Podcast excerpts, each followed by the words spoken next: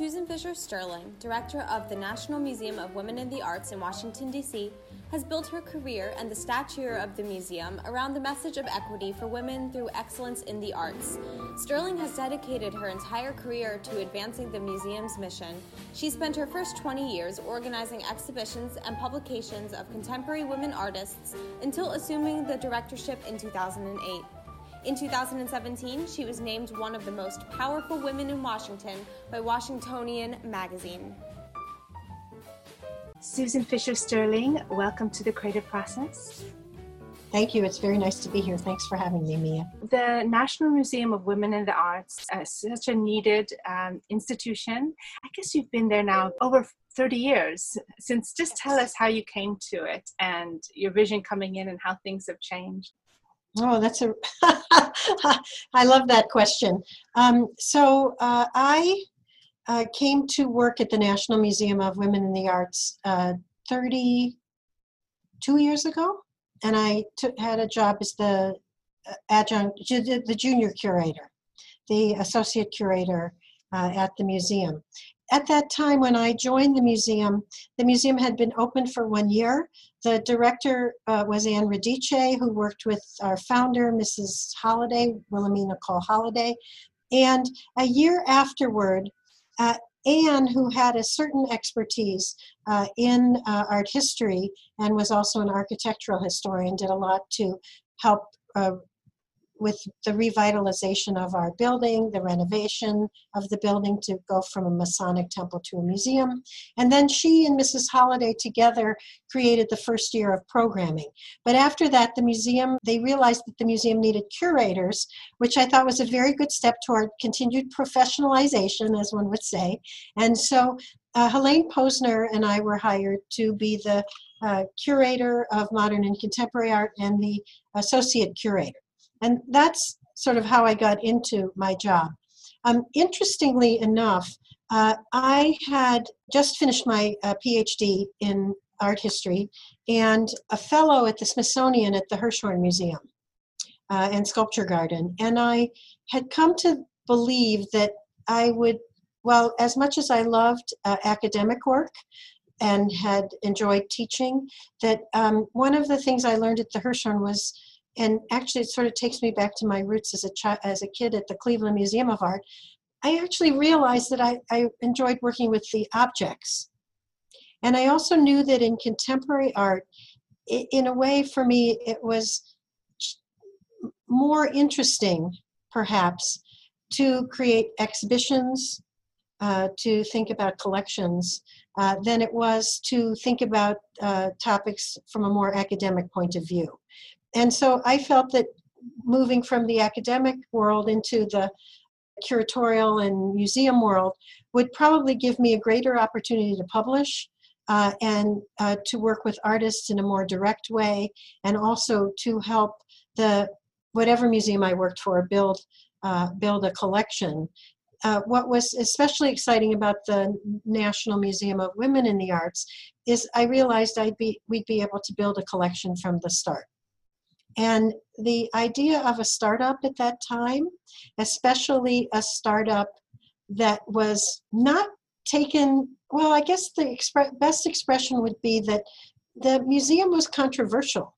And somehow, as a slightly contrarian human being, I uh, really took to the idea that the museum uh, was controversial, that a lot of men said, Why do you need a women's museum? Um, there are so many other museums. Aren't women, you know, why are women, why do women have to be separated? Um, I think feminists also said similar things sometimes. Do we need to have a separate museum for women, or couldn't we just make sure that women are in all the other museums?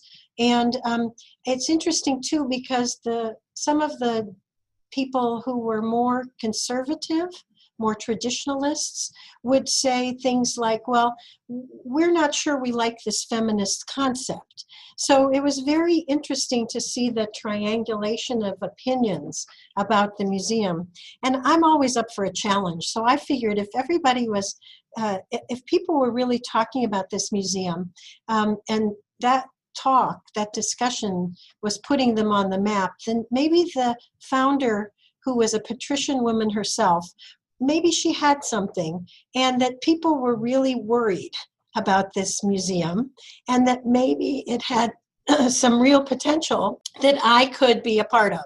Well, obviously, that must have played out because, you know, 32 years later, uh, here I am, uh, still uh, working away at a concept that, frankly, now has become viable and is seen as really important. So it's just interesting how time can sometimes change people's opinions and I'm glad we've been able to do that. I so agree. I mean, yeah, once you do something that's troubling for people, and it's great how now it's become part of the conversation, and there is a real movement. But I, ha- I just have to interject, and also I have to, you know, admit I have a skin in the game. As they say, I'm an artist too.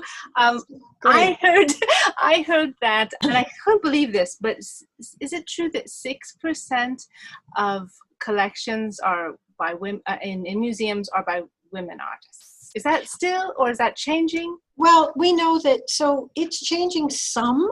Um, that was a figure from a number of years ago that we now know that about 13%, at least in US collections, 13% of collections are worked by women, but of the amount hanging on the wall, a lot of that information is still anecdotal.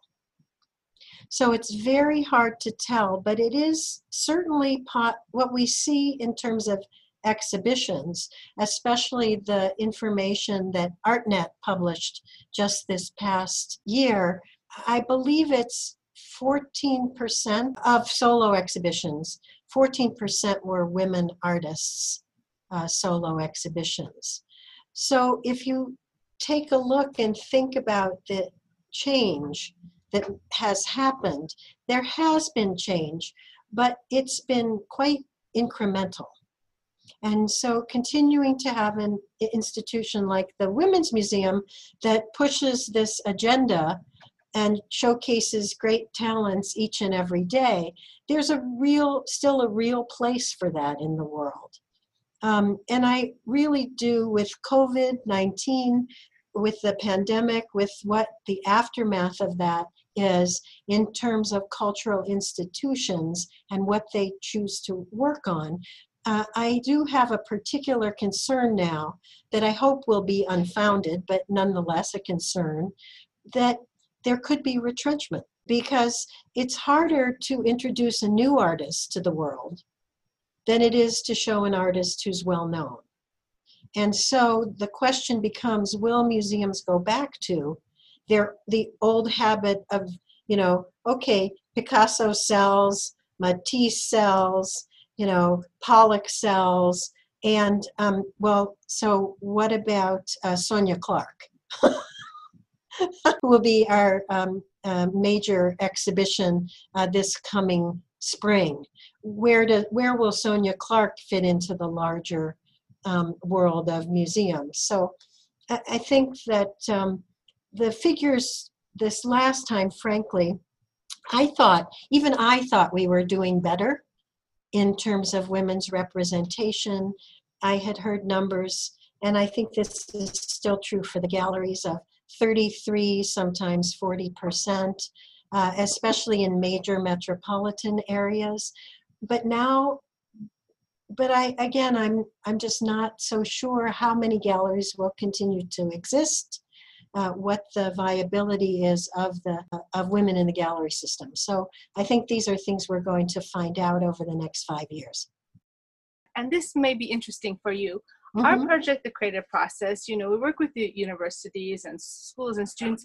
Do you know we get people signing up to, to take part? And I was surprised 90% of them are women so this mm. idea you know so it's really about they've been gatekeepers and right. so that just shows you the museums or the people are not not allowing oh. voices in but when you ask who is interested and i think mm-hmm. that's a fairly represent that's a fairly de- democratic because we're sharing things and they're hearing about us and coming to us. You're absolutely right. Um, I absolutely agree. It reminds me a lot of if you if you know the history of photography, which is one of my favorite uh, subjects in grad school. So many women so many women were photographers at the beginning. Why? Because it wasn't colonized. And so it's this is the same kind of um, in, in a way this is a similar moment and i agree that being a if you can we we're very good at when new spaces are created frankly that's where women go and so your uh, way you're organized is often different. You're doing exhibitions around themes and you're as you say you're promoting artists who might have been neglected but then you've seen like maybe 10 20 years later they become um, mm-hmm. the star figures. So it's a yes. it's advocacy as well. Yeah. So what's explain to me a little bit some of those uh, the your unique mission. You, you've spoken about but some of the unique challenges and responsibilities that you have being a kind of yes we all here are very dedicated at the museum uh, and we feel a tremendous responsibility uh, in terms of uh, the art that we uh, exhibit so, in thematic exhibitions, uh, like the upcoming Women to Watch exhibition here at the museum, uh, which opens in early October, um, that is a project that is becoming a signature project for us. We have a number, 20, over 22 national and international committees of the museum that do outreach work in their regions on behalf of women artists. I think we have 17, um, no, 15 state or national committees, uh, which are in the States. And then we have committees in Europe and uh, South America, and also in North America, in Canada. And so every two to three years, we have a Women to Watch exhibition, which has a theme. And this year it's called, it's paper and it's called Paper Routes. And we have all these committees work with us.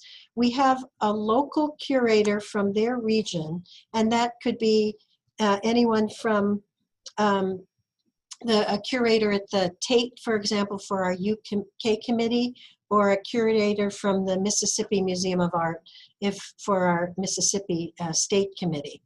Um, and we try to work with the best curators in that region. Uh, they select a group of artists who are doing incredible work in paper. And then from that group, oftentimes three to five artists from each committee, um, our curators, Orin Zahra and Ginny Treanor, tease out a theme.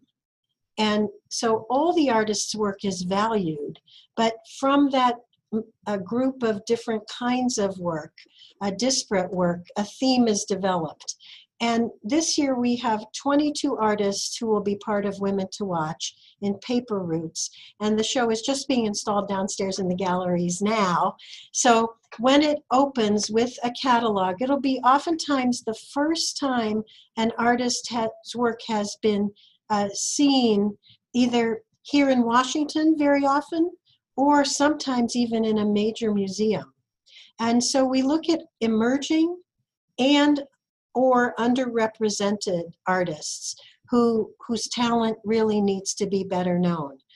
We find that these thematic exhibitions are sometimes harder to explain to the public, but the, the, the quality of the work is there, and we see this over and over. I believe this is our fifth uh, or sixth Women to Watch uh, uh, project, and it allows uh, people here in Washington and now soon online via a video component that will showcase all of the artists and, and the galleries. Uh, people will really be able to get a sense of artists who they probably do not know, but who should become uh, better, much better known. And that oftentimes gives a boost to that artist's career. And that is part of the idea of what we uh, do for contemporary art. But it, there's also historical art, and that's that was part of the original raison d'etre reason for being of the museum. And so we look to uh, showcase historical artists as well. And we know that there's a certain level of popular support for historical artists because, again, there are artists uh, like Wautier, who was from Flanders, who uh, was very well known in her era of uh, the Baroque. Um, she uh, was um, uh, she's the focus was the focus just recently of an exhibition in Europe, but has her work has never been seen in the United States. So why not bring uh, a Wautier exhibition here uh, to Washington, which is something we'll be we're working on uh, in the future. I just think that that's wonderful what you've done with committees, which are different than this kind of friends groups. It's a yes. real, I think that the fact that you're giving a sense of ownership and that mm-hmm. you're about listening as much as you are about showcasing. And I think that it says something, it's this collective. And I think that it also speaks to if, if we as women may take ownership for that way of collaborating, which is, which is a little bit different than um, maybe what's traditionally a male competitive. That if we're going to rise, we're going to listen and we're going to work together like that. So I would, yeah. so if, because of course you're you're having to represent women in the arts and you're asking all people from all these uh, states and countries you get a big list i would I would that must be a lot of work to go through it. Do you have or will you be having a digital component where some of those who have been nominated, who might not have had the final selection, but they can be shared? So we have an idea of the larger circle Yes, and in fact, that's something, frankly, that the committees themselves do. Each of them have a website, and they actually announce, have all announced their winners some time ago.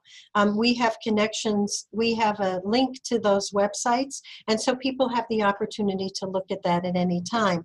Um, I, you know, I I know that there's a lot in development for that exhibition, especially because this year in particular, people are not able to travel as much. And so uh, my guess is that we will have that component of the other artists who were part of the process. And as I like to say, we that we're all um, selected essentially to be honored by Women to Watch even if the final selection here in Washington is just a subset of that. But I think that's been an important concept all along for the project. And it is, um, I, I think it is a little, it is quite different than how other friends groups work. Most other friends groups, frankly, are about funding.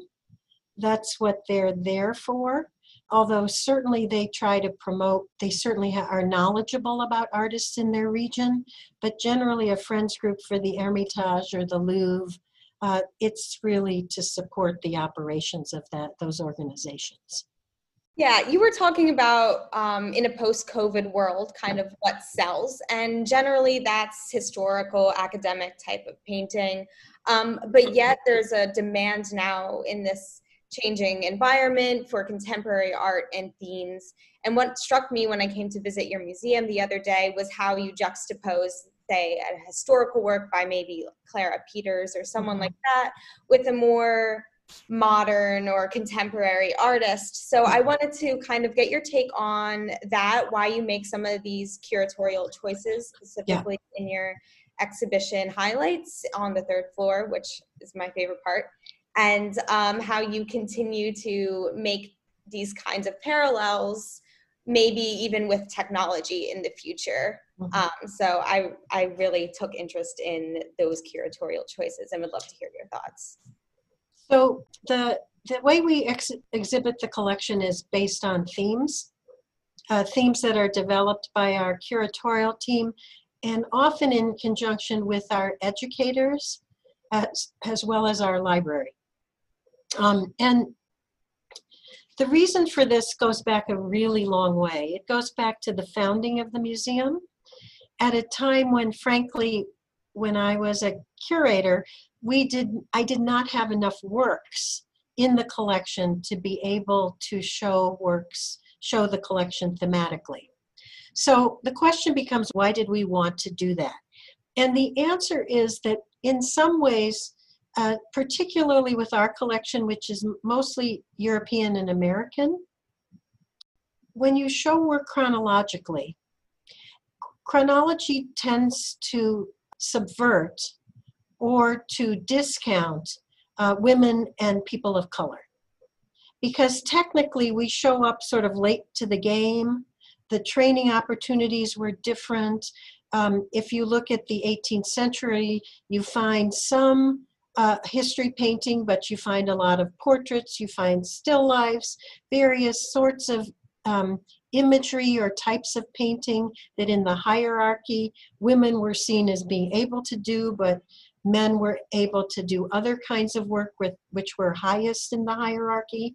And so I, we never were really comfortable with this notion of a chron- chronology that that perpetrated or put forward a hierarchy in the arts we also have no, not really made the distinction uh, between what would be considered uh, craft or decorative arts uh, along that hierarchy. And so, again, the question became well, how do you um, privilege and give value to uh, women artists' works when they might have been devalued in the past based on what was a, essentially a male canon or hierarchy? So, some four or five years ago, um, my uh, charge to our chief curator and our uh, team was do we have enough works now in the collection? Because the collection is about 5000 works now. When i started it was about 600 so do we have enough works now to be able to create create thematic uh, installations within our galleries our uh, collection galleries that tease out themes that are important vis-a-vis women but yet also just important? And can we mix the, the different eras uh, in a way that's responsible where the art really talks to one another? The pieces really talk to one another. And so this is, we're on our second iteration of this kind of project, and it works extremely well.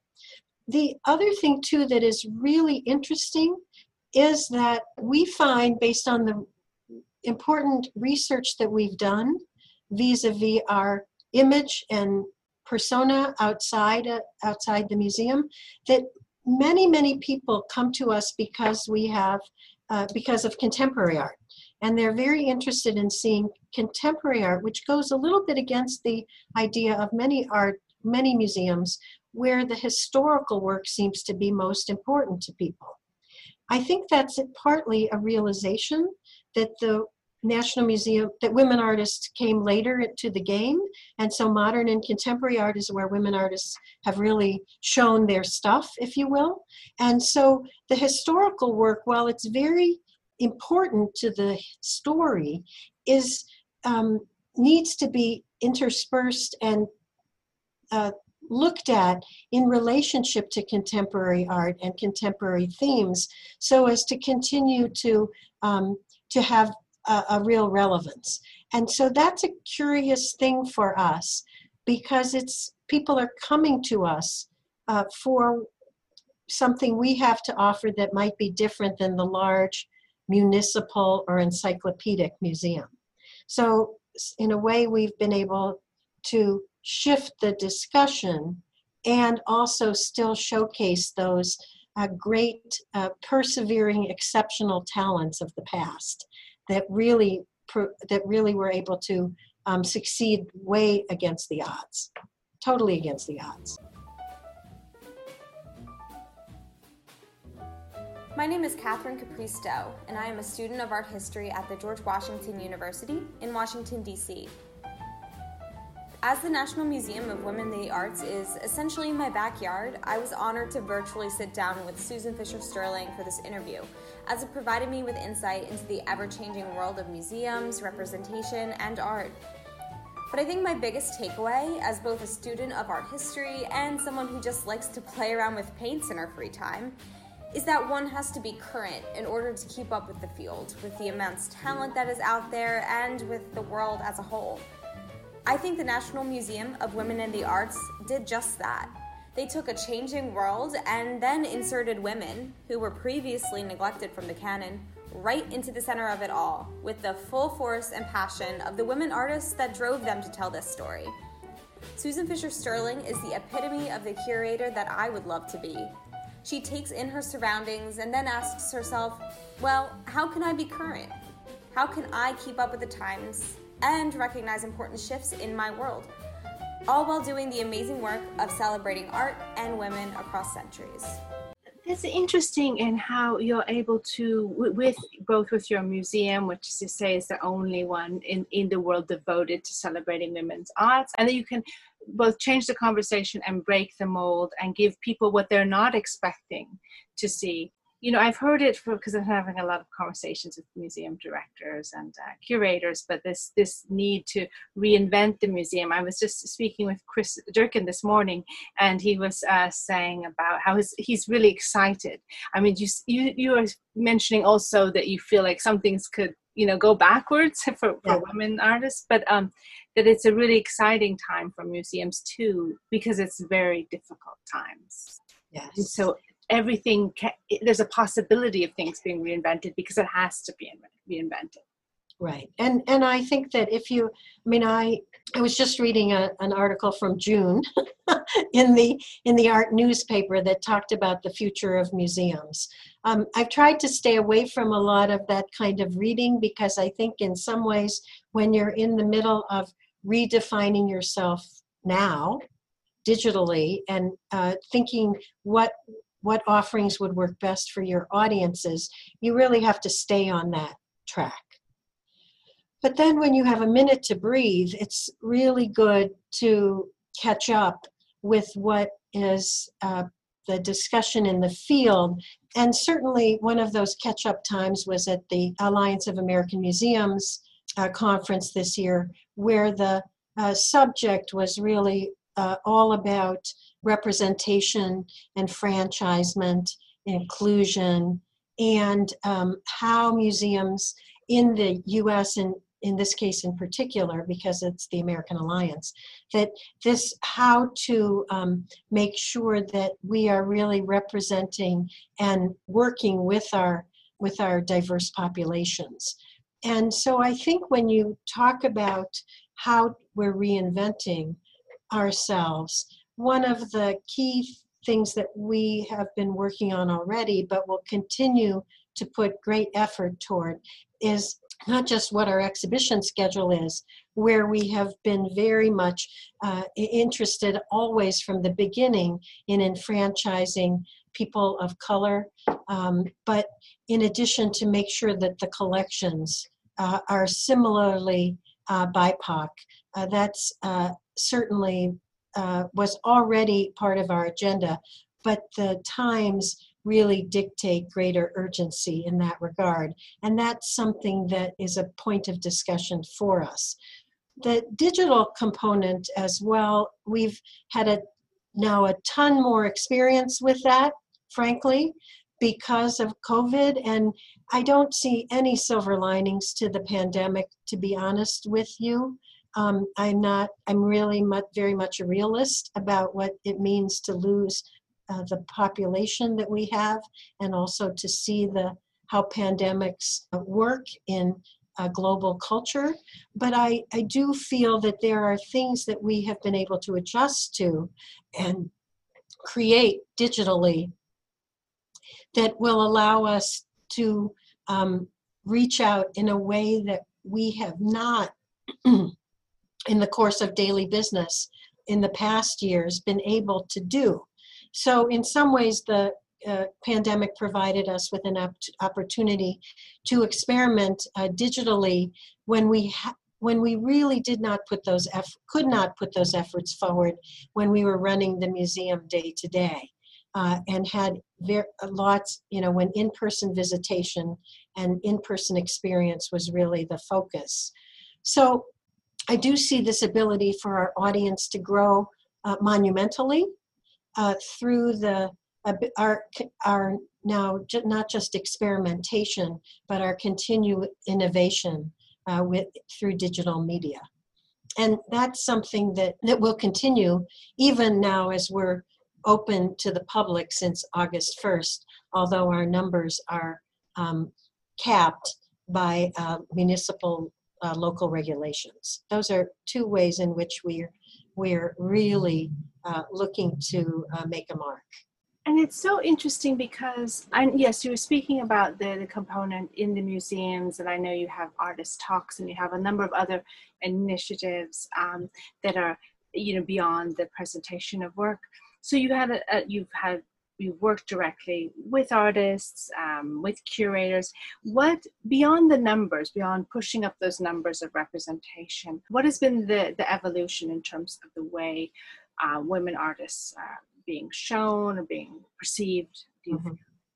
So, um, yes, I can, I'm happy to speak to that because actually that's I think that's one of the most exciting things about about the museum is when our founder, Mrs. Holladay, created helped work to create with many other people worked to create the museum. She did so with the idea of reinserting women into the history of art. That was really her goal. She was very much a, an, a visionary product of her age she understood from her own collection how difficult it was to find work by women artists, how poorly represented they were in the US, although better represented historically in European collections. But because her revelation, both in the Kunsthistorisches Museum in Vienna and then the Prado in Madrid, where she saw for the first time the work of Clara Peeters, the Flemish artist from the 17th century, whose and Peeters was the first work that she bought by a woman artist, never intending to create a museum, but just intending to collect. Um, she really came to believe, a la Linda Nochlin, Anne Sutherland Harris, uh, Eleanor Tufts, um, and others, that it was very important to rescue these women from the dustbin of history and she felt that creating a museum that was dedicated to that was really uh, tremendously important. She used to say, as she got various kinds of criticism about the museum, either as a ghettoizing or segregating institution, she would say to everybody, You're absolutely right.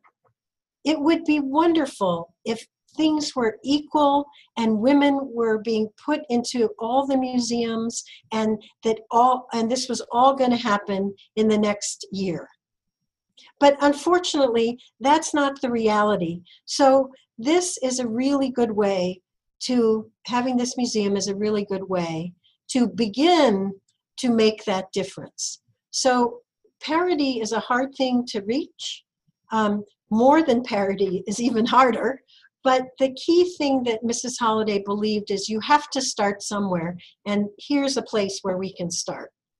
And it's funny also because the museum's this wedge shaped building. It's a former Masonic temple in the heart of Washington, D.C. And as a wedge shaped building, it's, it's, um, it points right at Treasury in the White House. And Ala Anais Nin and her Delta of Venus, I just have always thought that that was a very trenchant uh, symbol of this V shaped building pointed at those very patriarchal places of power. So the position in Washington, D.C. is interesting. The concept was out of, was in some ways uh, enfranchising a lot of what uh, feminist art historians were doing, but at the same time, it um, it had a more traditional museum model that a lot of patrons and others believed in. And so it had a lot of, it had success as well as being controversial. So fast forward about 25, 30 years, 25 years, it became apparent to us that it was very important to think more in a, in a larger way about the, um, about how women artists and how women generally operate uh, within the world and how could the, this museum think about itself in a way that was perhaps more continually relevant to uh, new generations. And the idea that we really realized based on having spoken to uh, a large group of people it looked at all of the things we'd done in the past and uh, talked about things we could do in the future the shift became from being a museum that um, reinserted women into, uh, into the history of art to a more uh, inclusive agenda, which is to champion women through the arts. It allows for the excellence of women. It enables the museum to have programs like the Women Arts and Social Change programming that involves women artists at the center of social change or social action. It also talks about women as change agents. And so the museums, um, that sort of our permission to do more was created uh, in that new uh, way of thinking about ourselves, while at the same time we continued to do the work of the past, which was reinserting women to, into the history of art or enabling us to um, showcase or bring to the fore contemporary women artists who were doing great work. And so it allowed us to bridge the past with the present and see uh, that sort of future for ourselves.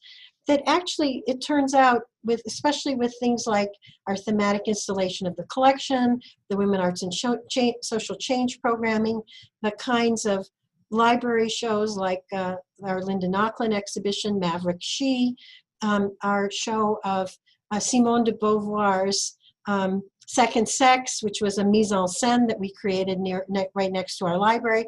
All those sorts of things begin to uh, be able to enfranchise uh, women through the idea of uh, women artists as exemplary, and we're able to carry that forward through conversations that really are about breaking those barriers uh, and making sure that women are seen as capable across many different disciplines. So, again, like in that wedge shaped building, the art and women are the wedge, and in order for us to champion women in a, in a broader sense. I just want to go back to because you mentioned Simone de Beauvoir. I'm, I'm calling you from France, uh, Paris, and I know that also the museum won the I think it was the first organization to win the Simone de Beauvoir Prize. Is that nice. correct? Yes. Yes. Tell us a bit about, that because it's a, quite an honor. It was quite an honor um, and very, um, and again, somewhat controversial. I I believe that. So we have a committee in Paris uh, that does grass does this uh, work on behalf of women artists. Uh, in France, but especially in Paris itself we had this unique opportunity uh, through the kinds of connections that you know women make for the Simone de, de Beauvoir Foundation to learn about us. And in learning about us, um, we had become, I guess we had come of age, if you will. A number of the members of that board, uh, we applied, obviously. We were asked, we, you can apply to uh, become uh, an awardee. And when we applied, there the idea that an organization would apply was something novel. I think that probably was in our favor, but I believe that the most important thing that the prize was about was promote the promotion of the cause of women. And because the museum was making this turn uh, through the arts to championing uh, women, I think we became even more more central to the kinds of issues that Simone de Beauvoir was speaking to. And so um, that was probably the edge that pushed us into the category where they would say, yes, they are certainly deserving of this award, is that forward thinking um, idea that the arts really can be the champion, can be the, um, uh, and that, that a museum can be a space where social discourse takes place that actually promotes not just awareness, but also action on behalf not just of women artists, but causes that are extremely important to women and girls. And it was at that um, linchpin moment or intersectional point that we received that award. I can't say it wasn't it was without controversy. There were certain members, I believe, of the governing body uh, of the group that were concerned about giving the prize to an organization, especially an organization that uh, came off of a traditional museum model. But I guess we were able to prove it proved out that what we were doing was uh, quite uh, in the spirit of uh, Madame de Beauvoir. Speaking about um, facilitating conversation and things yes. like that and bringing women into the narrative of not only the past and today. I know that silver linings are pretty hard to come by um, with this pandemic, but um, this museum is has great potential for conversations and change. So my question is with COVID, with the pandemic and the current racial tensions in the United States today, I imagine the artistic response is going to be very, very large towards the end of this.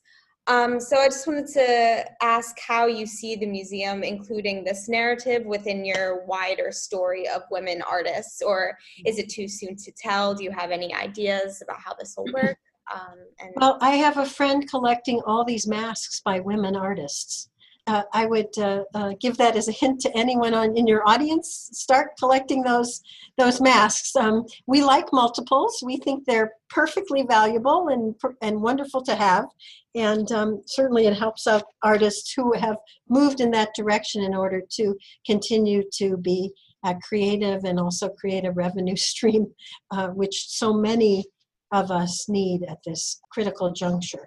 So the truth is, you're right. We don't know we know a lot of art is being made. In fact, as you all uh, may know, with when we had the protests in Washington D.C., there was a period of time when uh, we did need to board our, up our windows uh, at the museum, and um, this was after uh, President Trump uh, went over to the church across the street from the White House and stood with his Bible and that was right after the violence, but there was a concern that there might be additional um, protests or violence from other quarters. Uh, and you all can uh, un- understand what that is like. And the museum is only two blocks from that area. And so we were told by our downtown DC Business Improvement District that we might want to um, put some plywood on our windows.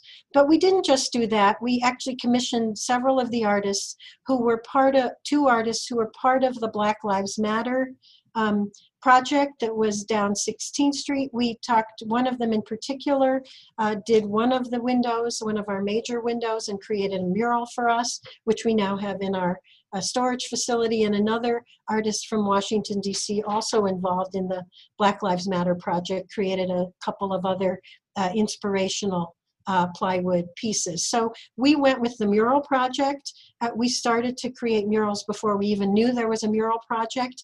And so then we were part of a larger um, uh, project uh, that was really happening all around the city, we now find. So great minds think alike. Uh, the arts are always a place where you can find uh, expression at a time of protest, unrest, uh, um, bringing issues to the fore that are very important. So that's a small thing. Um, what's interesting is we had already planned in our Women Arts and Social Change programming this year to do uh, to create a series our head of that, uh, Melani Douglass, uh, created a program called Reclamation. I'm going to get it wrong. Rituals, re- resolutions, and uh, and I can't remember the third. The important thing about Reclamation is it was using recipes, so food, and rituals to be able to uh, talk about how um, not only artists who work with food, but also what are the rituals, what are the recipes that have meaning that bring um, culture forward uh, and give people a sense of belonging uh, in the world. And there was there also was always a wellness component to that. So if you take a look at the Women Arts and Social Change programming this year in Reclamation, it's all about food, food justice, culinary justice, um, and also about artists who deal with these issues uh, through their work. So, how strange that we should be having the pandemic, which has created food shortages as well as issues about how food deserts and other things. It just it plays right into the discussion, uh, the national uh, dialogue that uh, we're having now. So it's interesting how here again, sometimes sometimes the ideas that percolate in the art world, I mean, we really are ciphers, uh, not just ciphers, but also I- integrally involved in these issues that are important to our communities. And you can see we were how what's happening with the pandemic is now layered upon what was already a concern that was our focus for the year in that programming. So, out of all those programs uh, come various actions that people in conversation through breakout groups now, because we're doing all this work digitally. I mean, before this, we used to come together for Sunday suppers or other kinds of breakout groups um, uh, sometimes even a catalyst cocktail hour where a particular topic was taken up and then actions were discussed thereafter. But it's a very it's a really good model for how you can bridge arts and social change and point to women and artists as being at the center of that. So that I think will certainly be something that continues and my hope is that other institutions some there are other institutions who have other kinds of programs like this um, that really uh, are meant to be engaging and my hope is that ultimately social policy uh, will be impacted by the some of the actions that we uh, take now so i know that's a long answer but that's something that will continue for us when it comes to the art it's it is early in the story um, but we know that this is going to be, well, a difficult period for artists. Although I think Marina Abramovic said it's not so difficult for her because she has all these amazing ideas.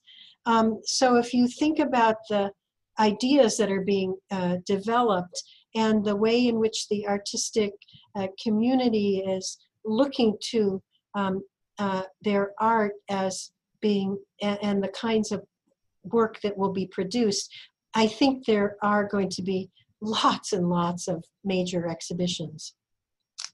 And one last thing I want to mention, although I don't know what will come of this, one of the projects that I talked about with our chief curator and deputy director, Katie Wat, is we were really interested in spirituality as a topic uh, before the pandemic. Um, I was thinking back on Maurice Tuchman's exhibition at LA County called The Spiritual in Art. And one of the thoughts I've been having, and I don't know if we'll work on this, but it's something that continues to be forward for at the forefront of my mind, is it will be interesting to talk about uh, spirituality in the sense of um, how do you have joy? How do you keep a spiritual life? How do you feel connected? uh, in that sort of uh, other to other spaces, other sorts of thoughts um, in the middle, in the midst of difficult times. What kind of artwork might that might come of that? And is the spiritual life, is our spiritual life something that we should take very seriously, not just during the pandemic, but afterwards? So we'll see. I think there are lots and lots of possibilities and my guess is my curators will come up with not if not this idea even better ideas for what we can do moving forward but i think the pandemic uh, the results of the pandemic and the aftermath of it will definitely uh, be uh, a creative boon to uh, uh, many many people yes i think so in terms of the kind of you know different modes of reflection i don't want to um, switch. It's like almost the opposite of spirituality, mm-hmm. but um, you know, with the spirituality being the collective, and you know, in religious texts and things being often by not many anonymous hands or that, but also the other side of what is art history is often concerned with genius. We were you were talking a bit about art stars.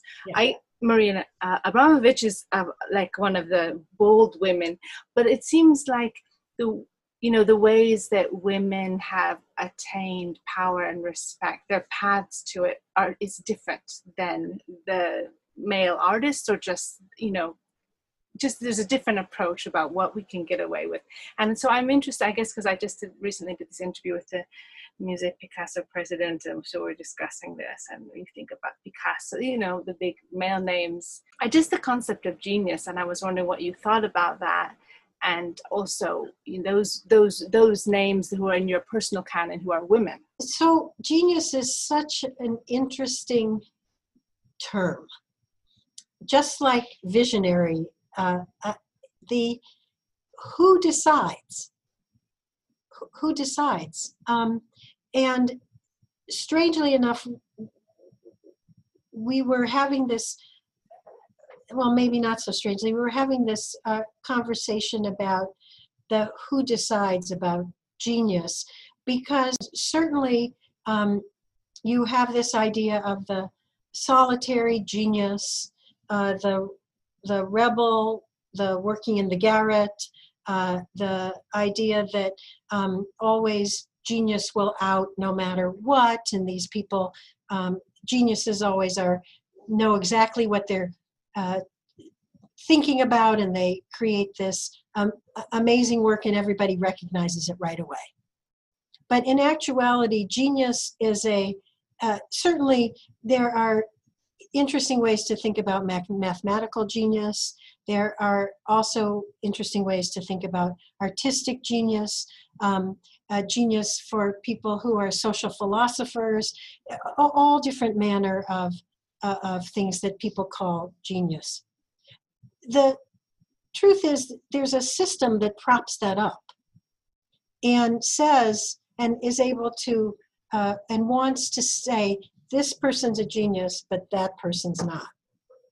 And most often, um, the, that leads to a whole body of folks who are left out because at least in the past, uh, with all kinds of 19th century brain studies, there were all these studies that wanted to prove inferiority of everybody other than a white male. And so I think that the concept of genius at this point in my world is debunked. But that doesn't mean that I don't want women artists to be seen as geniuses, because that's a term that people understand in the popular in the world of the popular press or the just the the general population so you you do have to play on the field you you want to play on the field that's given just because I, I like to say even like i remember when i was working with carrie mae weems just because there's such a thing as the male gaze doesn't mean you shouldn't stare that gaze down and i feel the same thing in terms of genius. While I don't really believe in the concept as it's been created systemically, I do believe that I, I, I don't want to miss the opportunity, if you will, to stick someone's face in that into that realm and say this person is just the most amazing artist. You know i think there are so many women geniuses that i in the world of art so many great women artists that i don't want to um, I don't want to single too too many out, but I think that certainly an artist like uh, Carrie Weems, uh, uh, Marina Abramovic, uh, Sheila Hicks is a textile has always been seen as working in textiles and wasn't necessarily her work doesn't necessarily valued the same way. I, I think there are many many women artists and who qualify in that uh, realm and I don't, I, I have to say, I don't always think that it's the artists that are the most popular uh, who are necessarily uh, the most, uh, the people I would uh, say are uh, are necessarily qualified for the term of genius. I mean, I do, I do believe that uh, uh, Sonya Clark is just an amazing talent, and I'm really glad that we'll have her create her first mid career survey here at the National Museum of Women in the Arts. And I, I guess I would say that, I mean, some of the artists who I, uh, who I look at at this point, I mean, think about uh, uh, the artist Amy Sherald. We were one of the first uh, museums to own her work, thanks to a, a, a collector in Baltimore who knew of her.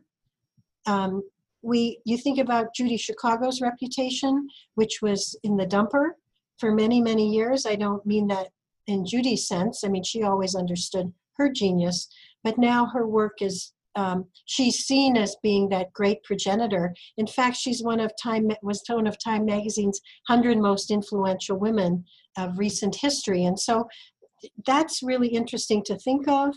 I think of someone like Rose Wylie, who for many, many years was working in isolation, but now in her 80s is now seen as a great talent in the UK. Um, I happen to um, lo- love the work of um, uh, a, art, Pakistani American artist, Ambreen Butt, whose works we've shown.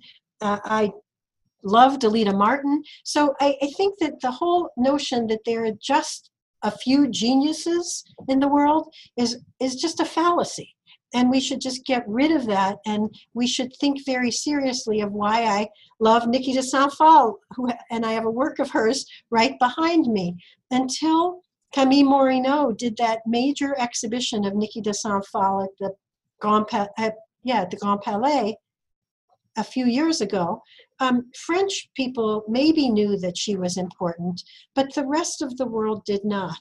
And Saint-Phalle was the first artist we had on our sculpture alley, on our right in front of the museum when we created that project in 2010. And I'm still looking forward to working with uh, Saint-Phalle's family on some kind of major project uh, here in Washington because there's an example of a genius who knew she was but really did not get the recognition in her lifetime uh, and is now being uh, rediscovered. So even in contemporary art, modern and contemporary art, that rediscovery happens as well.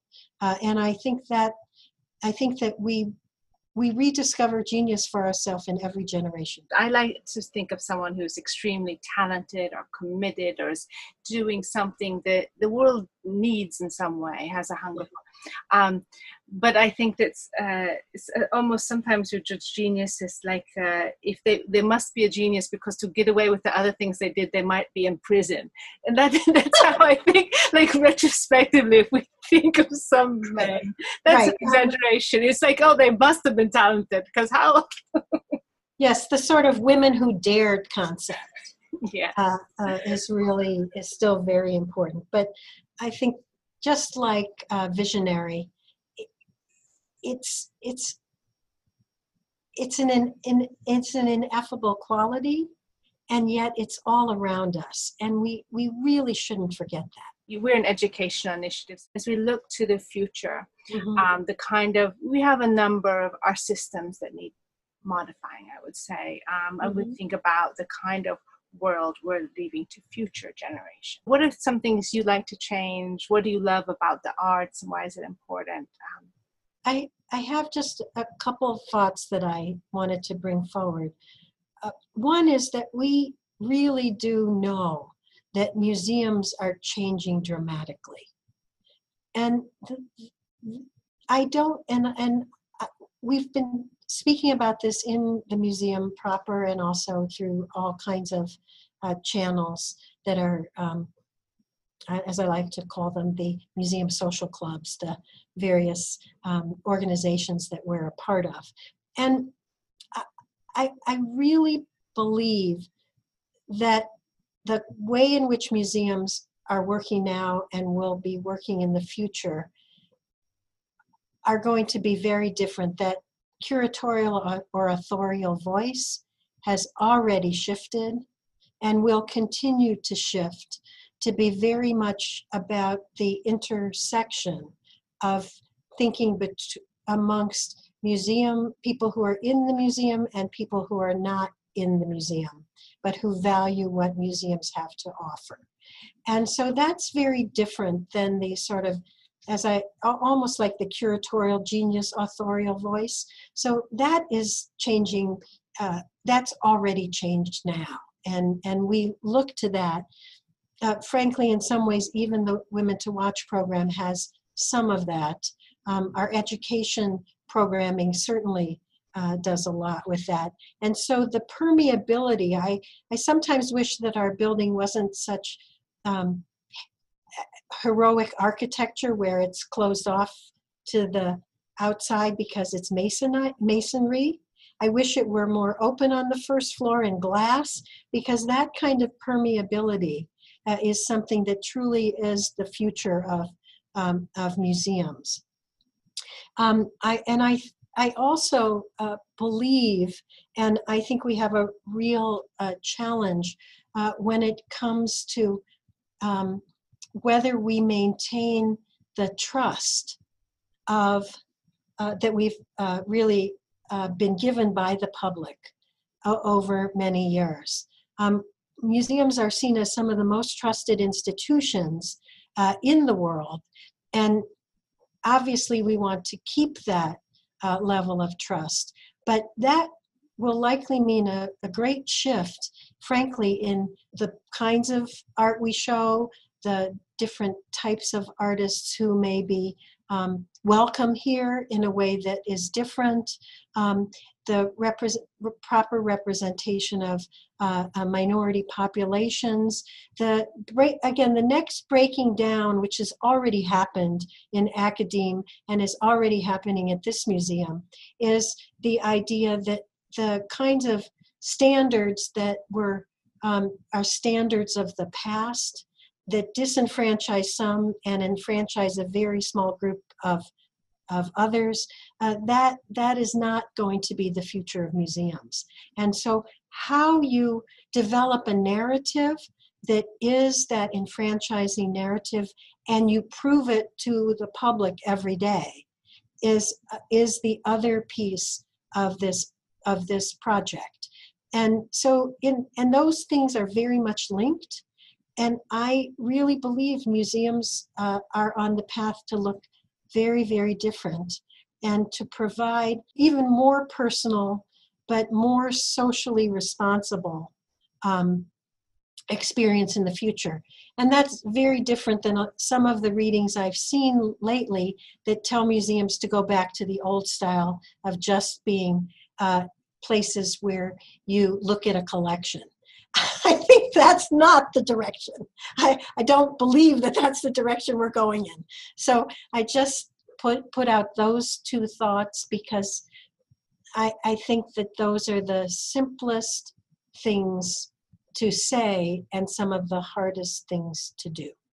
Uh, just as a young person and a young woman who's going into art history, this is just an incredible place to have in my backyard and to see how it'll change and I love how you spoke to the museum becoming more socially responsible and that um, museums ensure trust. Mm-hmm. Um, and I think that you do a wonderful job as, of that. And um, yeah, I just think that you really do speak to a generational younger woman clientele.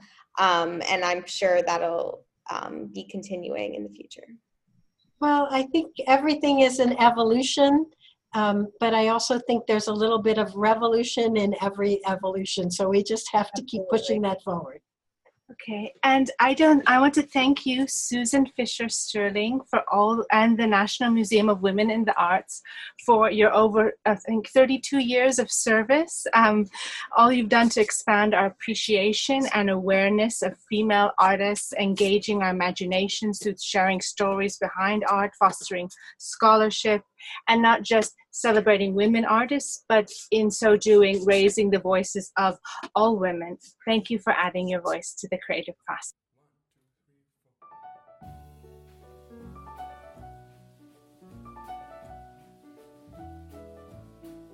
This interview was conducted by Mia Funk and Catherine Capristo with the participation of collaborating universities and students. Associate interviews producer on this podcast was Catherine Capristo. Digital media coordinator is Yu Young Lee. Wintertime was composed by Nicholas Anadolus and performed by the Athenian Trio. Has this interview sparked your creative process? If so, you can submit your creative works to submissions at creativeprocess.info for an opportunity to be included in the projection elements of our exhibition Traveling to Leading Universities or published on our website www.creativeprocess.info. Want to get involved in exhibitions or interviews? Email us at team at creativeprocess.info.